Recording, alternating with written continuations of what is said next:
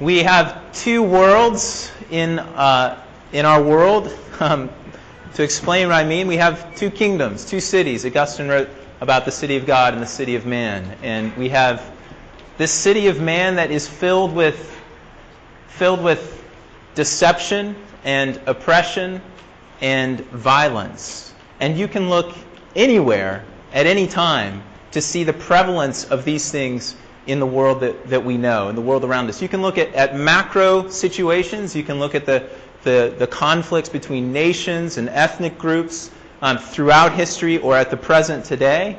You can look in really micro situations at your own heart, the way that you feel when somebody cuts you off when you're driving on the, on the road, or the way that you interact, maybe even sometimes with those closest to you, your spouse or your children or people in your family um, or the way that you interact with your, your coworkers, your neighbors, etc. You can see this kind of uh, world of deception and oppression and violence wherever we turn.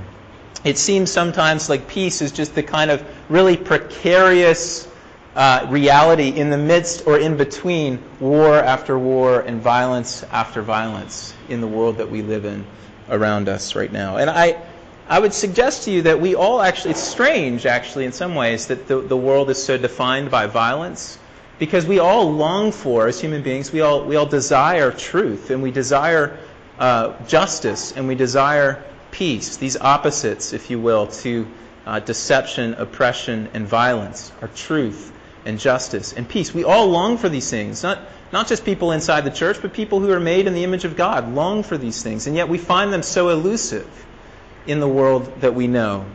One of the reasons that I would suggest to you, let me give you the image of a kebab and a skewer that holds together different pieces uh, of meat and vegetables that you're about to throw on the grill. The skewer that holds together, um, if that metaphor doesn't work for you, or analogy, you can use, you can use something else. Um, the skewer that holds these three things together is, is self interest. That we love justice and we love truth and we love peace when it's on our own terms. We love these things when they come in our favor, and when they don't or when they threaten not to, then we resort to these other means of, of maneuvering and manipulation, deception, of oppression, holding down others, and of ultimately of violence, of abusing others to become means to our own ends. This is a, a quote from Ernest Becker's book, Denial of Death. I quoted from it a couple of weeks ago. He says this We are hopelessly absorbed with ourselves. If we care about anyone, it is usually ourselves first of all. As Aristotle somewhere put it, luck is when the guy next to you gets hit with the arrow. 2,500 years of history have not changed man's basic narcissism. Most of the time, for most of us, this is still a workable definition of luck. It is one of the meaner aspects of narcissism that we feel that practically everyone is expendable except ourselves. Everyone is ex- expendable except ourselves. So, as long as I'm okay, then truth and justice and peace are advancing in the world today. As long as I'm okay. But if my neighbor is suffering or under oppression or being deceived, it's not a real concern to me.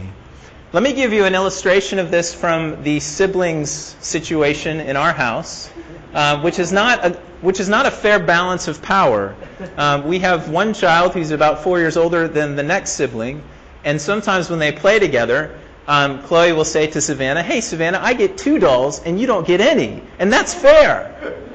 And, uh, and that's the rules of, of the way that we're going to play together. And Savannah's like, Okay, this is great. Um, so when we've got that ability to, to make the decision, to make the call, when we have the power, when there's an imbalance there, we are destined to see things to our advantage, to the expense of other people. That's self-interest at its core, and you could replace a seven-year-old and a three-year-old, and I have to say in Chloe's defense that she's a, a wonderful little girl who, who knows the Lord.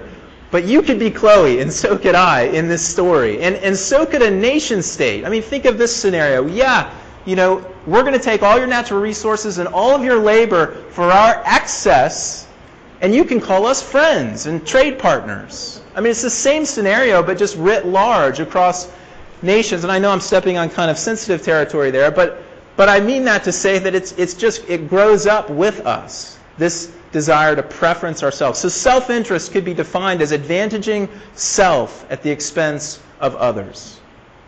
And when we live by that principle, violence and oppression and deception rule the day.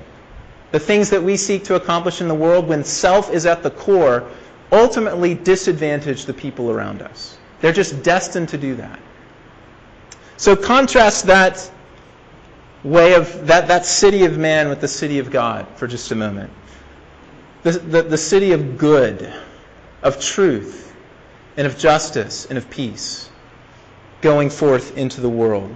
Steward together by love and not self interest. Love, which is defined as, as advantaging others at the expense of self. And you get a picture of a very different world, a very different kingdom, a very different future. The founding act of this kingdom was God sending his own Son into the world in a situation of weakness on the margins, to die at the hands of the powerful elite of his day, to not perpetrate violence against people around him, but to absorb violence for the sake of love. This is a world defined by love. And in doing so, as we looked at a little bit, as Ben looked at a little bit last week, returning the world to the way things are supposed to be. Restoring us in peace with God where there was enmity, and restoring us in peace with one another where there was hostility. We've been restored to this place of peace now by virtue of Christ's death on the cross. And we've been restored now to a place where we can no longer justify our hostility toward other human beings. And this is the reason. It's because they too have the same means to being reconciled with God. By grace, through faith, through the work of God in Christ Jesus in the cross and the resurrection. And when everybody has the same means of being brought right with God, there is no longer justification for my holding anything against you. Whatever it is that you've done to me. Forgiveness is the rule of the day in a world that's brought back to the way things are supposed to be a place of peace. There is no peace without forgiveness in the world that we know. And that's what Christ does in the cross and the resurrection. The reason I'm building up this picture of the city of man and the city of God is to ask this question and look at it together. How, as the agents of the kingdom of God, as the agents of good in a world full of evil, how are we to interface with the world in which we find ourselves? How are we to per- pursue this mission call that we have as the people of God, as a people of peace and not violence? We're going to look at Romans 14, or Romans 12, 14 through 21 to look at this, to, to address this question. And let me just remind you that we're in a series called Living in Light of the Resurrection where we've been looking at these different realities that come out of the work of God in Christ in his death and resurrection. And we looked at hope, and then we looked at a hope filled mission. And we looked at peace last week and the, the, the way in which God made peace. And then this week, and this question is a peace filled mission. What does it mean to have a peace filled mission as the people of God? And next week we'll look at joy, and then lastly, a joy filled mission. And then we'll launch into Pentecost and looking at power and the Spirit. But this is the, the, the place that we find ourselves tonight is asking this question what does it mean to inter, how do we interface with the world of violence, oppression, uh, and deception around us? How do we interface with that? The key for this is verse 21 of Romans chapter 12. The last verse. Do not be, be overcome by evil, but overcome evil with good. This is Paul's call upon the church in Rome. Don't be overcome by evil, but overcome evil with good. That's the call. That's the, that's the, the, the, the, summary statement of everything that he's just said in addressing how the church is to interact with the world around it. Don't be overcome by evil, overcome evil with good. So, well and good. We're supposed to be in, uh, uh, agents of good in the world today. So, we get that. Now we go out and we start doing good from our place of safety and security and detachment. Wrong, obviously. I mean, it's one thing to think about the, the church as an agent of good in the world, and that is true, obviously, and that's what Paul's saying. But it's another thing to consider being an agent of good, an agent of truth and justice and peace in the world today when the world is full of deception and oppression and violence. And when that deception, oppression, and violence is often pointed right at your head.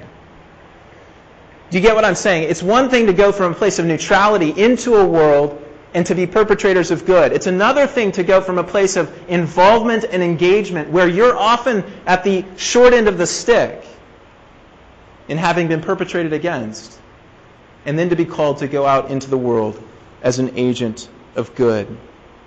As the kingdom of God advances through the church, there will be, there will be persecution, there will be opposition.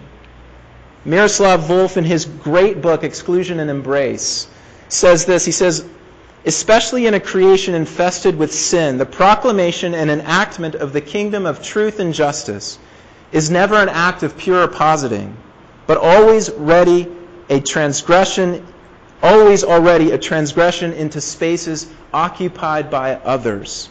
Active opposition is therefore inseparable from the proclamation of the kingdom of God. As we go forth as agents of truth and justice and peace, as those who have been brought to peace with God and peace with others, we will always encounter opposition because the world is built on power and manipulation and maneuvering. And those who bear witness to these things of truth and justice and peace, by virtue of that witness, call out to others the wrongdoing of oppression and deception and violence. So there will be opposition in that way. But lest we think that we're sort of um, agents of good, 100% pure, you know, no, no corn syrup added kinds of people. We have to recognize that we go out as agents of the kingdom, as people who are implicated in a world of oppression and deception and violence as well.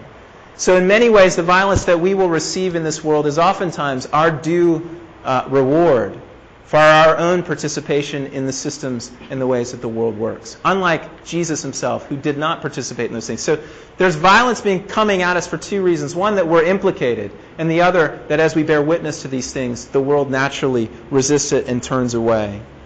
So the question is, how do we respond?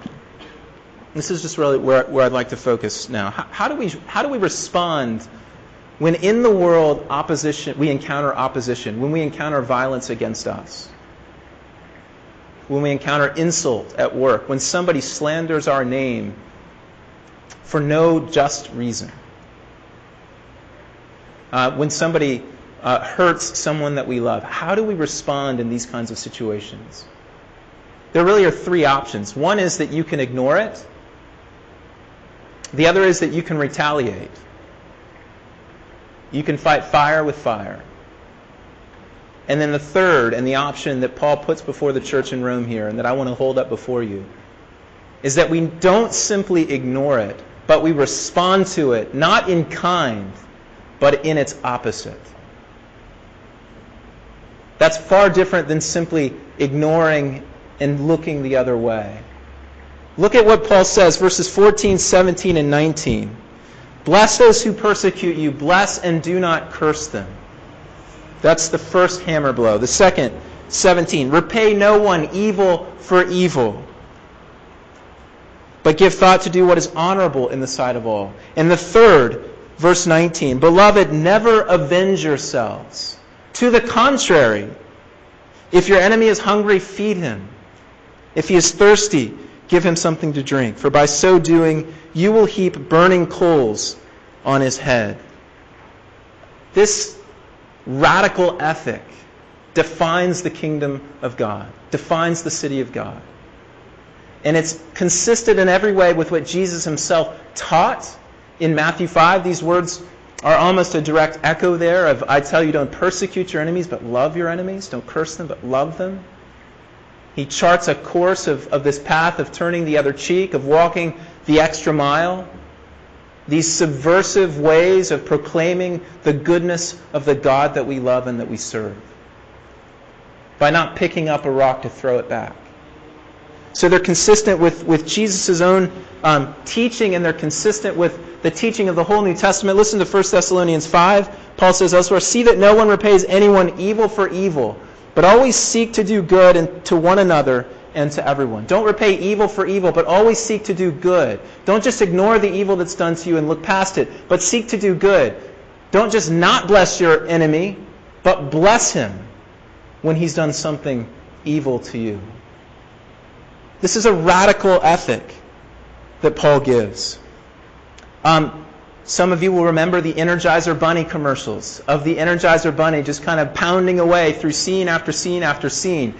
And that's a good picture of the church and of the agents of the kingdom pounding away at goodness, at truth, at justice, at peace, in scene after scene after scene of our lives, whatever it is in the circumstances that we encounter, however difficult they become, and however much opposition that we face. And much of that good, that work of, of good over evil, is to be done to those that we don't like, done to those who are undermining our advancement, our progress, our rights, etc., etc. I occasionally get emails from a friend of mine named Leonard Rodgers, who spent much of his life over in the Middle East working with Youth for Christ in Beirut, Lebanon. And he's now um, the executive director for Evangelicals for Middle East Understanding. He has a lot of um, just influence in the world of the Middle East and the conflicts over there, and among persecuted Christians in the Arab world. And on January 7th, I got an email from him. It's a kind of a prayer update from Christians in Egypt. Uh, January 7th is the day that they celebrate Christmas in the Coptic Orthodox Church. And on Christmas Eve, coming out of a midnight service, some gunmen, Islamic gunmen, had come by and, and opened fire on a crowd of Christians and killed six Christian worshippers and one Muslim security guard. And this email recounts those events, and then it's a call to prayer, and the prayer requests kind of go, you know, pray for the victims' families, pray for the church, pray for Christians that they wouldn't be afraid. And then the fourth out of five prayer requests, which is just such a rebuke to us in the West, is pray for those who perpetrated this violence that they would come to know the forgiveness of God in Christ. And that's the kind of response of the people of God when evil is perpetrated against them that Paul is invoking here. How do we go about this, this energizer bunny of good, if you will, in the world today? Not from a position of security and separation, but from, and not in a way as aloof, not in some way sitting away from the world that is potentially or actually hostile to us, but fully engaged. Look at verses um, 15. Rejoice with those who rejoice. Weep with those who weep. Everybody pretty much agrees that Paul's writing about the way Christians interface with the world and not with one another. He's saying, Go out into your world and identify in solidarity with the people around you. Maybe, in fact, the people that are persecuting you and committing evil against those that you love and trying to silence your cause. Rejoice with those who rejoice. Weep with those who weep. Live in harmony with one another. Don't be haughty, but associate with the lowly. So, in solidarity and in humility, in meekness, fully engaged, incarnated in the world around you that may be, in fact, hostile to you nonetheless. This is the way that good overcomes evil by engaging engaging our enemies so he quotes Proverbs 25 If your enemy is hungry, feed him, and if he is thirsty, give him something to drink, for by so doing, you will heap burning coals on his head. Now, this isn't a covert, backdoor way of doing violence to somebody else. Um, we have to understand this as being the, the kind of shame that results when good is done from one whom you've wronged back to you. A shame in, in committing such sort of uh, unjustified violence and evil against someone else. It's probably cliched, nonetheless, it works. Jean Valjean, Les Miserables, going into the bishop's house, needing a place to stay, stealing his silverware, walking away, getting caught by the police, the bishop coming up to him and saying, Jean, why didn't you take the candlesticks I gave you as well? And giving them to him in, the, in that moment. Which then, as the rest of the novel portrays, is the beginning of evil being overcome by good. But we don't need to look to literature for a good example of this. We can look to Jesus himself as the one who, on the cross, absorbs the violence of a wicked world, of the city of man, upon himself. And in so doing, opens up a way for evil to be overcome in a way that was unprecedented and in a way that was very personally poignant and real for you and for me. How, you might ask, how in the world could we go out and walk in this way of, non, of, of not retaliating, but of responding to evil with blessing. How in the world could we do that? Well, Hebrews 12 gives us this good picture of look to Jesus, the author and perfecter of your faith. Look to this one, Jesus, as your example. And 1 Peter talks about it in this way. If when you do good you, and you suffer for it, you endure, this is a gracious thing in the sight of God. For to this you have been called because Christ also suffered for you, leaving you an example so that you might follow in his steps. He committed no sin, neither was deceit found in his mouth. When he was reviled, he did not revile in return. When he suffered, he did not threaten, but continued entrusting himself to him who judges justly. We look to Jesus as the greatest example and recognize that we were the enemy who deserved to be crushed we were the enemy who deserved to be excluded. We were the enemy who deserved to have violence done to us. And yet instead, we were given love. We were given mercy. We were given forgiveness. So there is no citizenship in the kingdom of God apart from being an enemy who was dealt with kindly and by grace and by mercy. And there is therefore no participation in the kingdom of God apart from being an agent of that same grace and mercy and forgiveness and love to those who don't deserve it, who aren't contrite. This isn't for a special forces part of the kingdom. This is for everybody to be engaged in this kind of radical ethic of enemy love in the name of truth and justice and peace in the world around us. So we look to Jesus and we also entrust ourselves to Him who judges justly. There is no way that we can pursue this peace centered, peace filled way of interfacing with a world of violence apart from the deep conviction that one day our God will right every wrong. One day our God will make all things new. One day our God will somehow restore the world to the way it was meant to be in full. And it's only in having a depth of conviction in that future day justice of God, for you personally and for the world in, in, in total, that we can in any way take a step in the direction of this way of life that Jesus is calling us to, this way of mission in the world today, entrusting ourselves to Him who judges justly. Deeply trusting in Him. So, what does this mean about a peace filled mission in conclusion?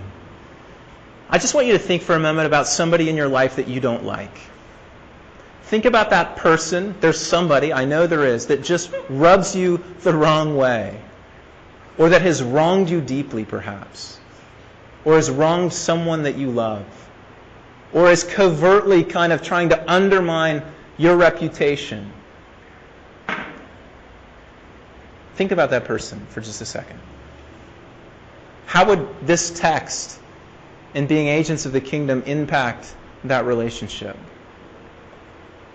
Your first thoughts probably aren't really warm and kind toward a person like that.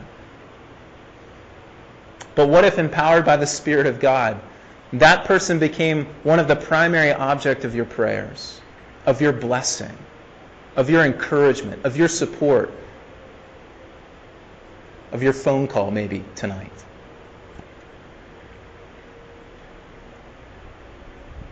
That's exactly what this is this, this mission that we've been sent on as agents of the kingdom calls us to in the world today.